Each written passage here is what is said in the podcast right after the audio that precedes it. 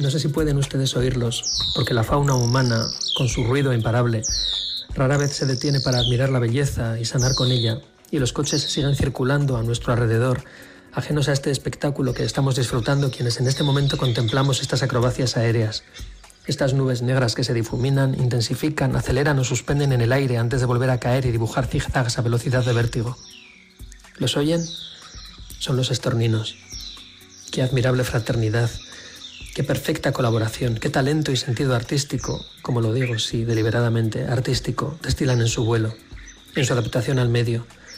Cuántas horas y horas de placer han propiciado estos últimos meses a cuántas personas nos hemos detenido diariamente ensimismadas, conscientes de la inmensa suerte que es albergar este espectáculo en un marco urbano como Vitoria, con la ilusión en los ojos, la sonrisa en los labios y nuestros espontáneos o acompañando los movimientos más bellos o sorpresivos de estas verdaderas nubes danzantes.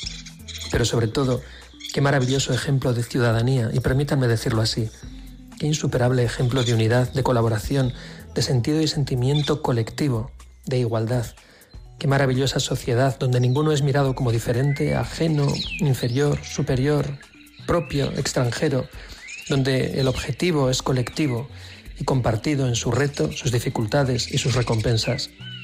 Qué hermosa sociedad que comprende que es de aquí y de allá y de todas y de ninguna parte a la vez. Qué fascinante ejemplo de belleza, la de estas nubes danzantes de los estorninos. Iker Ortiz de Zárate,